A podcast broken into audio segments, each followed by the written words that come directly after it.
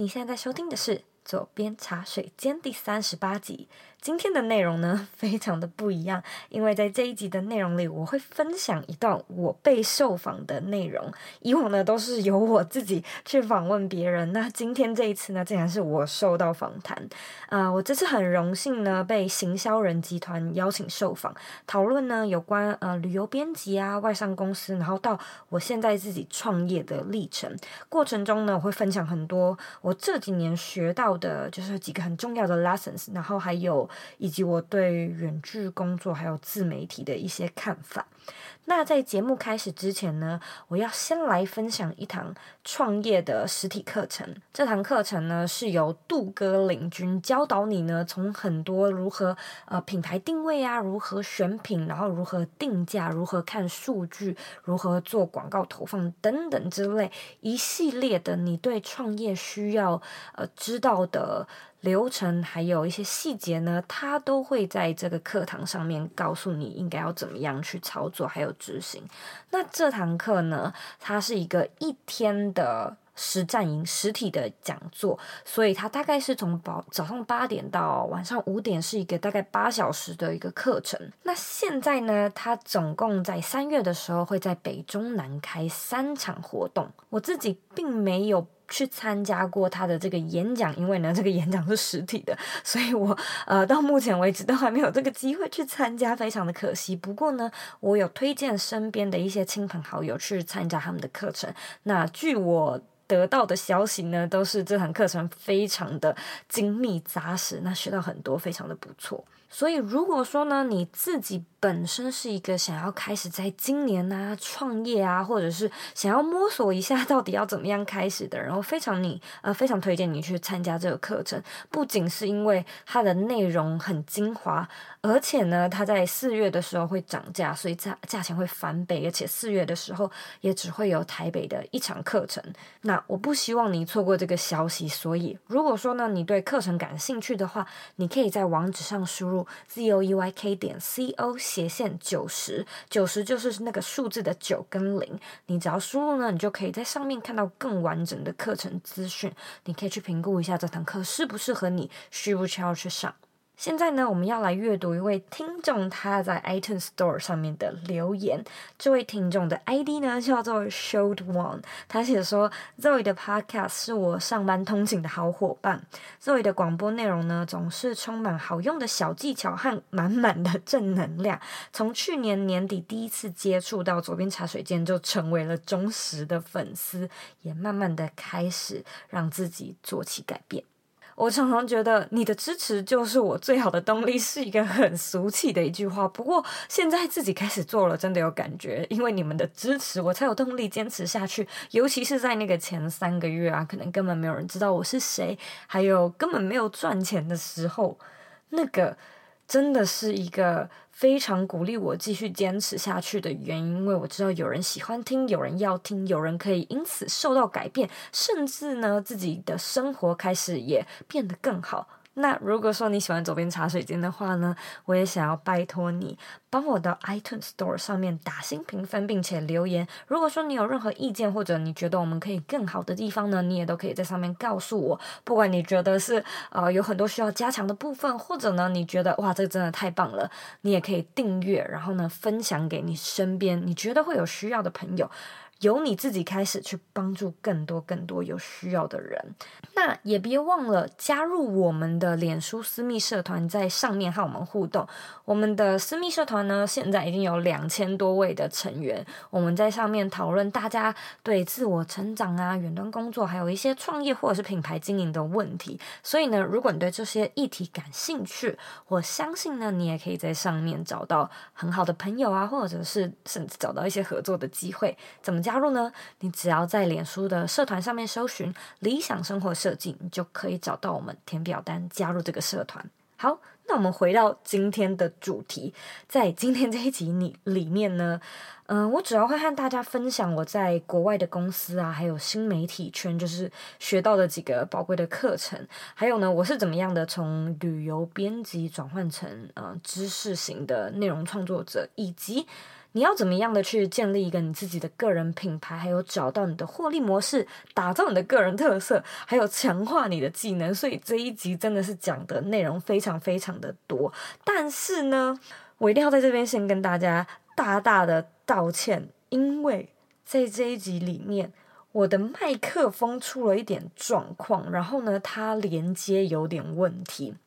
所以呢，当我们在录制的时候，呃，一直有一个很大的杂音，然后我后来呃在后置的时候也没有办法把它消除掉，所以它听起来真的很刺耳，然后我真的觉得非常非常的抱歉。因此这一集 也许比较适合你在做家事啊，或者放在旁边远一点的地方听。如果说你用耳机听的话，可能真的会比较不舒服。那真的是非常非常的不好意思。如果说你还是愿意继续听下去的话呢，我真真的非常的感谢你。那如果你想要直接看这一集的原文，直接用看的话呢，你也可以在网址上输入 z o e y k 点 c o 斜线斜杠人生。今天这样的音质呢，真的是要做一点心理准备。所以你准备好了吗？如果说你觉得你准备好的话，那 Let's do it。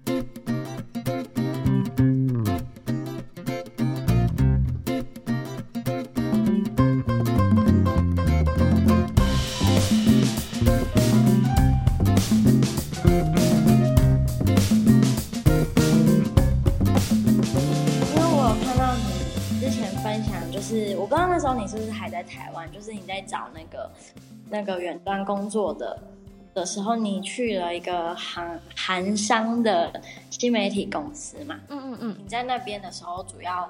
是做一些，我知道是编辑跟设计，然后只是不知道说工作的范畴还有什么。然后你在那边，嗯、呃，虽然你是在那个公司正职，可是你是在家工作嘛？嗯嗯。那你就是在那段时间获得一些东西嘛？如果你要问说有学到什么，嗯，我觉得我觉得有两点可以分享。第一个就是呃，因为我们是娱乐的产业，所以那个速度很快，就是它是一个变化很快速的数位环境。也就是说，今天很管用的东西，明天不一定管用，所以你要一直试，就是试了再试。就是例如说，好，我们今天有用的东西。然后明天没有用了，那那要怎么办？所以我们的那个反应要变化的很快，而且有的时候就是也没有什么时间让你垂头丧气。If it doesn't work, let's move on。这就是一个社群吧，就是这是一个社群的特性，它很有时效性，然后它变化也很快。嗯，我觉得这就是我学到的一个很大的一个。对我来说很大的帮助吧，就是我开始理解说，以前我是做那种平面啊，然后网站设计，所以我会很希望整体是一个很完美的设计，然后我可能会精雕细琢，然后就是希望把它很完美的呈现。但是这个工作模式在这样的产业，网络产业上不是那么管用。我发现很多人呢、啊，尤其是可能是我的听众，或者是呃有加入我们社团的人。就是很多人会很希望自己的整个品牌呈现了很完美，或觉得自己准备好了，然后才发表出去，就可能才抛出那个影片啊，或抛出那个照片、抛文文章之类的。可是很多时候，你你真的不能等你准备好，因为真的不会有那一天。所以，当你就是抓到一个已经不错。的一个点之后，你要赶快把这些东西送出去，然后送出去之后，你要去看 feedback，是不是有东西要改，还是说这个没有用？如果没有用，我们就拿掉，换成下一个。所以这是我学到的，我觉得第一个很宝贵的经验。然后第二个，我觉得这个也很值得分享，就是嗯，在设计中，因为我有蛮大的一个比例都是在呃做我们公司的设计嘛。然后我就发现啊，尤其又是这种网络产业，在设计中，你真的不是最重要的，你的客户才是，你的观众才是。嗯，我觉得我们很常会因为就是有着那种什么设计师的坚持啊，就觉得 哦，很想要很东西很很漂亮，或觉得有一些美感啊什么什么的，很想要很想要雕琢。但是呃，也是因为这个工作让我发现。你不能以你自己为出发点。如果说你有一天想要你自己的这个品牌开始有获利，开始赚钱，你绝对不是重点。所以，如果说你想要存活的话，你必须要把你的出发点转换到观众的身上，就是你要换位思考，然后你要去想说他们到底想要看什么，他们到底需要什么，而不是说我想说什么，我想要分享什么，我觉得很好吃、很漂亮的，就你真的不是重点。那当然就是要怎么样在呃观众喜欢、观众想要，还有美感，你自己想要坚持的美感还有观念。那个之间做到平衡，那就是你自己的功力。所以我觉得，呃，在这个第二点的部分，我也受到很大磨练，就是怎么样放下我自己的坚持，然后呃，得到公司想要的，例如说流量或者是获利，因为那才是一间呃公司想要生存下来，你就必须要赚钱，那才是一个很重要的要 focus 的目标。那你们你要怎么样在呃可以赚到钱的情况下，保有自己的美感，保有自己的风格，那是你自己的功课，那不是你观众的的功课。嗯，说的没错耶。嗯，因为我不不只是做设计，还有很多做什么广告啊，文案，嗯，真的艺术人的坚持，没错，啊，完全是这样。但是现在行销数位时代不一样，要。以客户跟观众的角度去思考，但我有看到你自己讲说，就是你从旅游型部落格变成教育型 KOL 嘛，嗯，那其实想就是了解说这个当中的关键是，是因为你刚分享那些其中的一些原因嘛？嗯，怎么转型？其实我这个转型转得还蛮慢的，因为我大概从。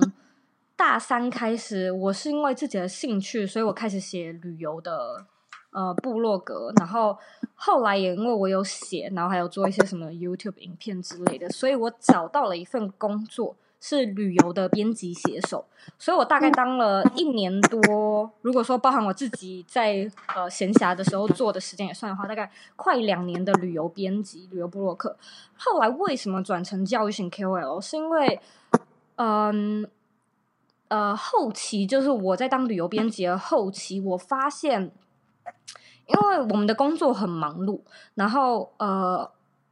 就变成很多时候我们到一个景点，我们必须要呃想好我们要写什么，我们要想好我们要拍什么，然后如果说我们有直播节目的话，我们可能还要在开播前 run 很多次，练习很多次，然后走走位走很多次。然后呃，可能影片的拍摄就是取景也是，所以我就变得没有非常的在旅行，就是我在工作。然后那个也让我体会到，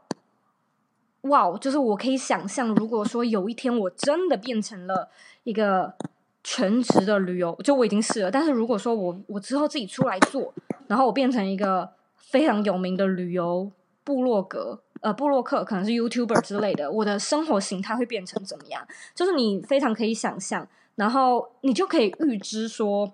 那是不是一个你自己想要的 lifestyle？就像是我以前在做服装的时候，呃，那时候就是进入服装设计也充满了梦想，充满了幻想。然后呢，进到服装公司之后呢，你就开始做做做，然后你就抬头看一看你的上司，你就想说，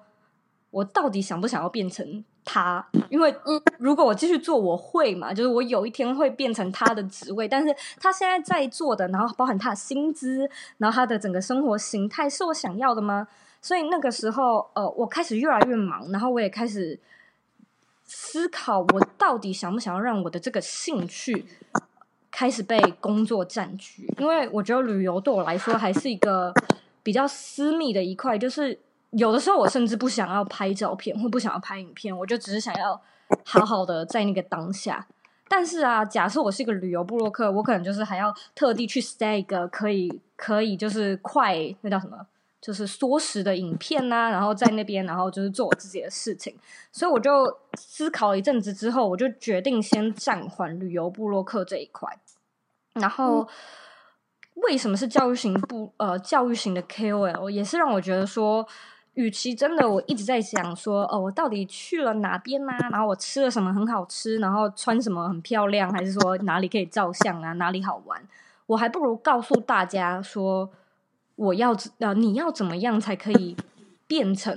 一个可以创造这样的一个 lifestyle 的人。就是例如说，你要怎么找到一份工作，你才可以支持这样的 lifestyle，或者是你要有怎么样的技能，你才可以变成一个远距工作者。因为我觉得这个还是比只提供一些旅游的呃地点来的实际的很多，所以我也觉得说我在呃教育这个方面比较呃那叫什么比较 satisfied，比较觉得贡献的那种感觉还有成就感比较大，所以这是一个慢慢的就是不是我决定我要变成一个教育型的 KOL，而是就是慢慢的我开始在才接触这一块，哦，慢慢的转型。嗯嗯嗯，因为你有用广播来赚收入嘛，然后还有好奇的是那些表格，我看你做很多表格，让人家可以下载嘛，嗯，嗯，还有一些方法什么的，这些东西你怎么去规划的？还有那个最近你跟 VoiceTube 的合作，就是比较好奇你的商业模式是怎么样？嗯。呃，我觉得我的商业模式也是摸索出来的。我在前期的时候，大概是二零一八年年六月，我开始来做这个部落格。我那时候超级无敌想要想出我的商业模式，但是我真的想不到，我不知道我要卖什么，我也不知道大家要什么，我真的，然后也找不到业配，当然也是可以找，可是我又不想要那时候就是。很推销的感觉，想要赶快赚大家钱的那种感觉，所以一开始的时候我真的不知道。然后如果说你问到什么很多的表格啊，或者是什么那种给大家下载的东西，那是算是一个商业策略。一方面是因为我以前在那个韩商公司的时候，我们大量使用 Google 还有 G Suite，所以就是什么东西都云端化。那时候我就发现，哇，表格实在是太好用了。然后。呃，请大家下载是因为我愿我想要收集每一个人的名单，没有错。然后如果说你提供了有价值或者他们想要的东西，例如说我给你一个英文练习表，或者是我给你一个什么小小的 checklist 备忘录，那他们就会心甘情愿的给你他的信箱，或甚至是有一些人，呃，我知道台湾可能比较流行手机或者是 Line 嘛。但是我我在这边比较少用 Line，所以我觉得它是一个呃小小的，就是 email marketing 的策略。但是呃，我觉得呃，任何想要开始做呃个人品牌的人，呃，就算呢、啊，你一开始没有。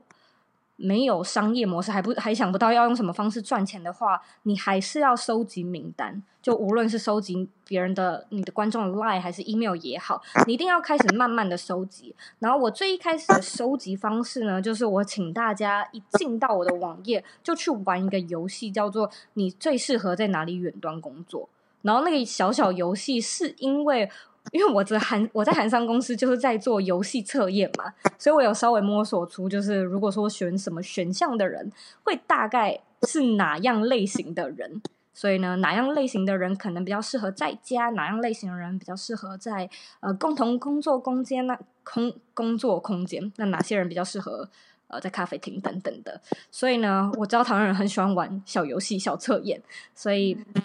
这就是一个非常好的收集名单的方式，然后最好呢是让你的呃浏览网页的人一进到你的页面就滑都不用滑，就可以直接看到这个按钮，然后就触发他们想说，哎，这是什么？来点点看，来来玩玩看。然后你这样子慢慢的收集，等到你准备好，等到你想到你要卖什么之后，他们都已经在那了。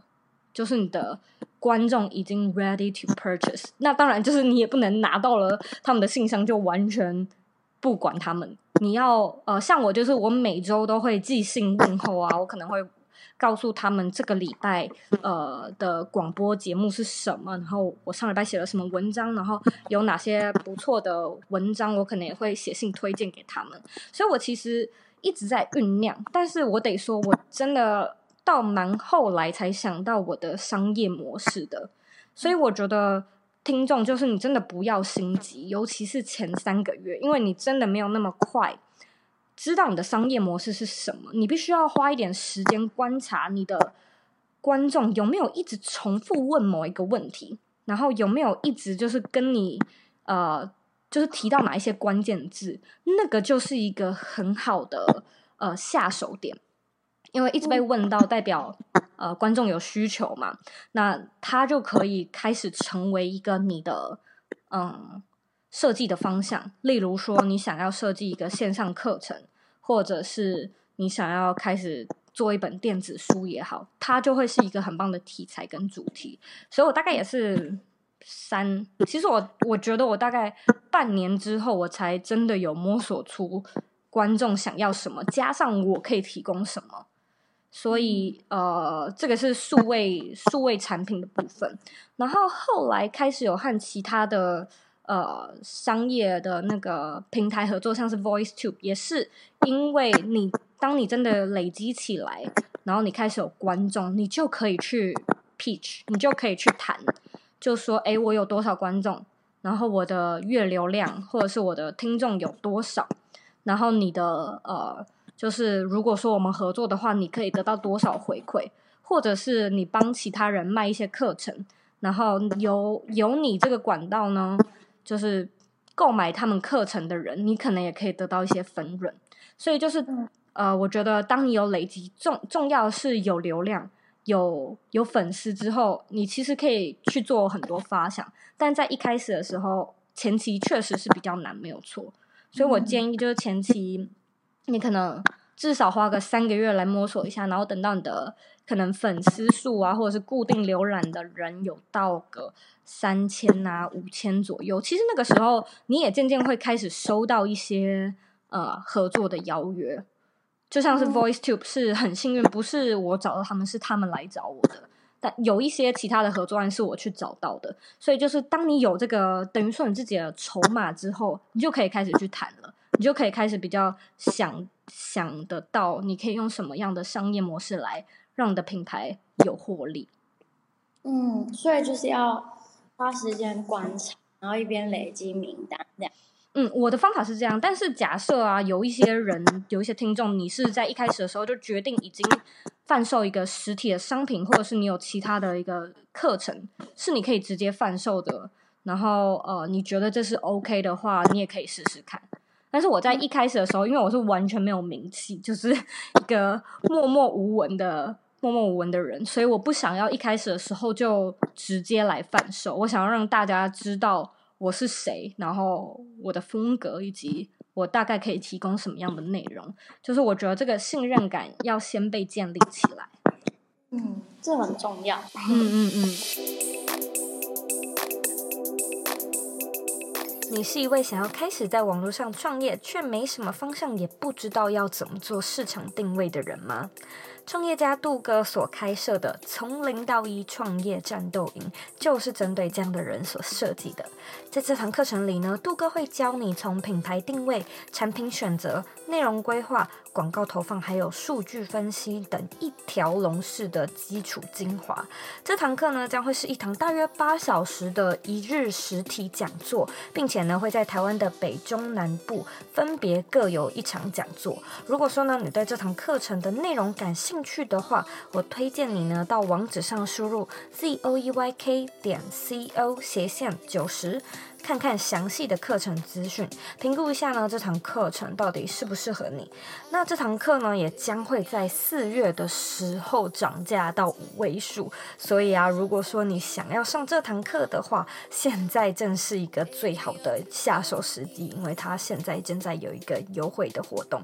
那再次提醒哦，网址是 z o e y k 点 c o 斜线九十，就是数字的那个九和零。那广告结束。我们回到节目里吧。其实远端工作看似很美好，可是它有每个行业都有它的挑战的存在，所以想了解一下，像 Zoe 你们这样子自己在家工作，最大挑战是什么？然后必须要有哪一些条件或能力吗？嗯，当然有。呃，我觉得这个可以分成三个，呃，三个层级。就是当你刚进入的时候啊，的第一层，你要去挑战的，就是自律，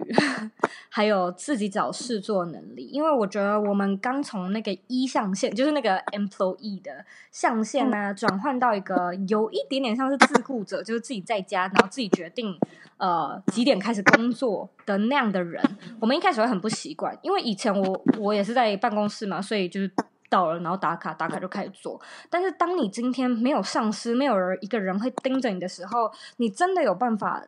在早上九点起床吗，因为没有必要嘛，也没有人会说你不可以睡晚一点啊。所以很多时候，尤其是在前期的时候，当你开始从一个呃公司职员转换成自雇者或者是远端工作者，我们会经历一个怠惰还有懒散，然后呃完全不知道该怎么自律的时期。嗯，然后那个时期呢，你可能就会面临很多的，例如说呃。工作做不完啊，或一直分心啊，然后嗯，就是进度落后啊，等等之类的事情。所以我觉得，在最最一开始，的第一层级的时候，你就是要训练自己怎么样的自律，然后怎么样的做时间分配，就是那是你的第一个挑战。然后我自己也有在网络上分享蛮多，就是你要怎么样做时间管理的呃技巧，因为我自己也是过来人，然后我就发现。嗯、呃，很多时候其实那那是一种选择，就是例如说你速度快不快，或者是你能有多专注，你能不能够不分心，那是你自己的选择，而且那是可以被训练的。所以我觉得在一开始的时候，自律虽然不简单，但是你给自己一点时间，半年、一年，你可以看到你有改变。然后第二关就是当你已经克服自律。之后呢，你可能会进到下一个挑战，就是你要懂得去怎么样分辨事情的轻重缓急。也就是说，今天有好多事情哦，但是哪一件事情比较重要呢？所以你就要去看说，呃，尤其尤其是远距工作者，你要去呃跟跟总公司对接嘛，就是你要知道总公司的呃 goal 是什么，不然有的时候你自己在家里一直忙，你也不知道。有没有达成他们想要的目标？然后你知道那个 goal 之后呢，你就可以呃列出好几个你可以做的事情来去达成那个 goal。但是今天给你好多事情，你要去想，好，我应该要先做哪一件事情，或哪件事情最有效，或者是哪件事情可以以最少的精力达到最大的效果。那当然，这个可能是需要透过很多的测试，或者是从经验中呃经验中学习，就是你知道哪些有用。哪些不有用？哪些你做起事情很快？哪些很慢？所以我觉得这是你可能第二关你要去知道的。那第三个就是到了第三级之后，你要面临的挑战就是解决问题的能力。因为尤其像我是有时差的远距工作者，所以很多时候我是就一个人工作，然后我的整个早上下午都没有人会跟我说话，然后是到了晚上，可能台湾的。呃，主管啊，同事才会起床嘛，所以我们才会开始通话。所以很多时候，如果说我这边突然发生了什么事情，例如说粉丝发生了什么事情，或者是有一些呃网站上技术上或设计上的问题，我是没有人可以问的，然后也没有人可以帮忙我。所以很多时候，在那个时候，你不能，你不能就是觉得说啊，我无法登录，那算了。就是你要自己去想办法，说好，你今天没有办法登录，那你现在可以做什么事情？你有没有什么其他的管道？你有没有什么其他的账号？或者是你可以去做哪些别的事情？因为这个，呃，你的就算今天这件事情卡住了，但是你的绩效还是不能掉啊，就是你还是需要有一些成绩。所以我觉得解决问题的能力，在我这个远距工作者的这个工作期间，真的有慢慢被训练起来。然后你就可以看到说，有的时候，呃，你会发现，就是解决问题也是一个自我的意愿，就是你愿不愿意而已。因为很多人可能会觉得说，啊，今天发生一件事情，网站当掉了，那就那就算了，就今天就到此为止。可是如果说你真的是想要解决的话，你会想出办法，而且你也该想出办法。所以我觉得这三个能力是呃蛮大的挑战，但是也蛮蛮必要的。周颖，你觉得你有没有认为，像我知道平面设计啊、设计师啊，架站啊之类，这种很多都是可以外包，然后让你在家做的。那除了这些，你觉得还有哪一些产业是比较比较容易进入这种远端的工作？然后，如果是说，嗯，哪一些人他们想要这样子远距工作，你有什么建议吗？嗯，呃，我觉得很多人会想说，是不是只有嗯 IT 啊，或者是设计产业才可以找到远距工作？我觉得以前是。但是现在呢，有逐渐跨跨足到内容行销还有企划领域，当然还有更多更多的领域。而且我在美国这边是呃越来越普遍，很常见。然后嗯，我觉得要怎么开始，其实真的就是从建立一个你的个人品牌开始。当你自己有了一个技能，你就可以提供那个服务。那当你开始提供那个服务，你就有机会成为一个 freelancer，你就可以逐步的。呃，步入远距工作的一个生活模式，所以我觉得看你自己想要朝哪一个方面前进，哪一种哪一种产业就都好。我认为你不必因为说哦什么样的产业比较适合，就是远找到远去工作，所以你就去。呃，如果说你自己感兴趣，那当然没问题。如果说你不感兴趣的话，我觉得不是那么值得，因为。呃，与其这样的话，你还不如找到一个自己感兴趣的内容，然后好好的来经营。在一开始的时候，不要太限制自己，而是说你要怎么样把这件事情做得够好，到人家愿意呃以以一个专家的身份呃把你当成专家的来雇佣你。那当你可以做到那个程度的时候呢，我觉得你就可以渐渐的开始在家或者是远距工作，就是不用受一个特地的地点限制。因为我相信很多人想要远距工作的人，并不是说他想要完全的在户外。当然，就是有很多人会很希望，呃，可以到处旅行。但是我相信。想要远距工作，不一定是一群特别想要户外的人，而是说想要自己掌控自己想要几点起床，就算只是在家也好，就是他喜欢在一个自己感到舒适的空间。所以我觉得，从你喜欢的内容开始经营，只要你经营的够好，你就可以去选择你想要在哪一个地点来做这个你喜欢的事情。嗯，了解，就是自己的内容可以来转换成那个。收入这样子没有错，而且我觉得这个在现代实在是门槛很低，每一个人都可以。嗯，因为我觉得越来越多人在做这些事情。嗯，那如果到了某一个程度，你觉得这这个会饱和吗？其实我觉得很难呢，因为嗯，任何的产业你都不可能，就是非常难，只有一个产一个企业独占，就像是。嗯就像是你你呃，星巴克很大间，但是还有其他的咖啡店啊，嗯、呃，麦当劳也很大间，但是还是有什么顶呱呱、肯德基或是汉堡王之类的素食餐厅。所以我觉得，呃，无论如何，一定有一个你的容身的位置，只是说看你想要做到多大，或者是你的主题呃想要怎么设定。因为有另外一种方法是比较小众。比较冷门的主题，但是它可以做得很精，就是类似小而美，但是它的收入可能也呃不差啊，就是可以很过得非常的好。所以我觉得就看你要怎么样去选主题，而且这个主题是越 niche，就是越精准越好。然后，嗯、看你就想要做很大，做很大可能就是往企业的方向发展，还是说你想要是一个自己的小品牌，但是。嗯，很有自己的掌，自己可以完全的掌控这样子。嗯，对，其实就像现在一般的，就可以用现在一般我们的生活来去想，就是呃，有这家餐厅，还是会有别家餐厅，然后所以其实不用去担心说大家都在做，那我会不会没有市场那种概念？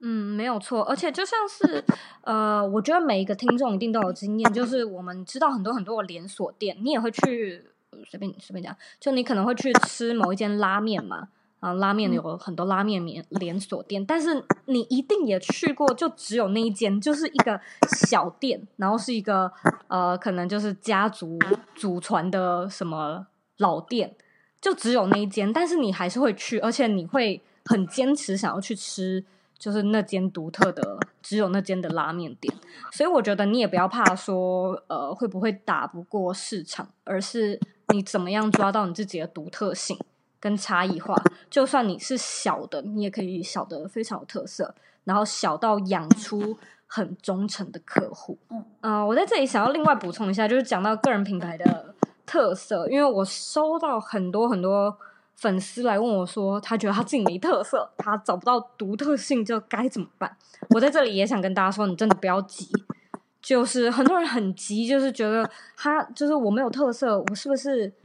很没有吸引力？然后我做不出差异化？我觉得这个东西啊。它真的就像是获利模式一样，你在一开始的前期你是看不出来的，你可能可以有一些自己的讲话的语气啊，或者是你可以在网站啊、平面的上面做一些呃手脚，就可能有自己的独特的颜色啊、字体啊、嗯、呃、文字的风格之类的。但是有的时候，你的整个品牌的一个风格是需要靠时间来累积的，然后那个风格啊，很有可能是你的。你的你给人的感受，而不是你自己设定成怎么样。就像是呃，我经营了一阵子之后，开始有很多粉丝会说我很我很亲民，然后我很我很温暖。可是我完全没有这么设定，我完全没有在一开始的时候想说我要变成一个很温暖正能量的一个呃，就是网红，完全没有。所以我觉得那是一个你自己很你很自然的做自己，然后。呃，大家就会开始有一点感觉，所以大家就会开始觉得说，哦，你你开始有一个你自己的特色，所以我觉得就是不要急，因为像是我我相信理科太太她也不是故意想要冷面，然后当一个冷面笑匠，他就是当他自己，但是那个也不小心成为了一个他自己的特色，然后那个特色是由你的粉丝感觉你是一个怎么样的人，而不是你决定你自己是一个怎么样的。就是很开心可以听到你的分享，还有很多你的故事这样子。其实我觉得一定还有更多是你一直还持续在发生的。嗯嗯嗯，有有慢慢的在摸索更多。我觉得未来当然一定可以分享更多有关的心得。嗯，谢谢周易不会，谢谢你，拜拜。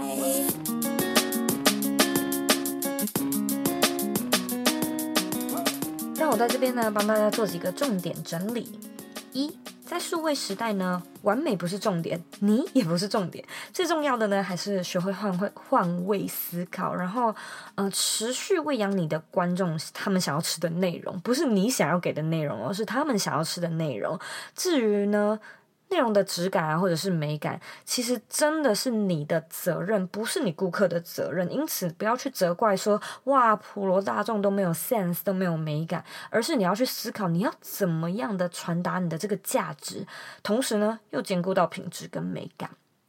二，想不到获利模式，真的不要着急，因为我自己大概也是累积了四个月到半年，嗯、才慢慢的摸索出观众想要的内容。那重点是。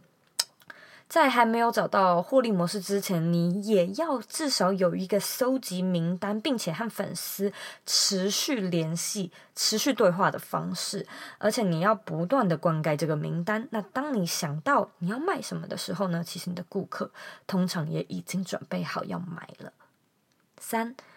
远端工作最重要的三个软技能：一、自律的能力；二、判断事情轻重缓急的能力，三、解决问题的能力，四、不要觉得远端工作都是呃只有设计师或者是科技产业才可以进入的，因为现在呢，只要你有自己的品牌，并且你在这个领域上发展的有声有色，其实呢，它就可以变成一个你的生财工具，那它也绝对绝对可以带领你走向所谓 location independent 的工作模式。五，就算自媒体越来越饱和，我仍旧相信，就是这个世界绝对有你的容身之处。这全端看你要怎么样去做出差异化啊，怎么持续付出好的内容，以及要怎么样坚持下去，坚持下去，然后熬过前期的那种苦闷。如果说你真的熬过的话，其实成功就真的会是你的了。非常感谢你今天的收听，尤其 尤其是在音质这么破烂的情况下，你还愿意听到最后，我真的真的非常佩服你。我自己在剪辑的时候都快要听不下去了，一直在想说，我是不是干脆不要做这一集好了。但是呢，在被受访的时候，我其实呃说了蛮多我内心的想法，还有。呃，那时候当时觉得非常有用，然后可以给大家一些帮助的一些建议，还有技法，所以我又觉得，如果说不。把这些东西截取出来分享，好像太可惜了。那我也真心希望，除了音质很不好之外呢，你有在这集的内容里面得到一些收获。如果说你有任何问题，或者你有任何想要和我互动的地方呢，你都可以回到我的网站或者是 Instagram 上面找我。我的网站网址和 Instagram 的账号一样是 z o e y k 点 c o。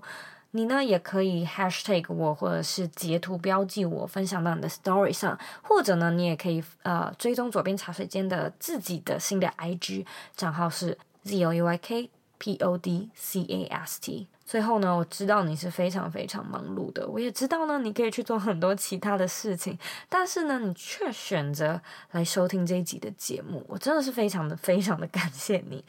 现在呢，我也想要请你花三十秒的时间。好好的来思考一下，你觉得听完今天这一集的访谈，你最大的收获是什么呢？我真的很想要知道你的答案，所以呢，把你的答案分享回这一集的原文文字稿里。我们下次见喽。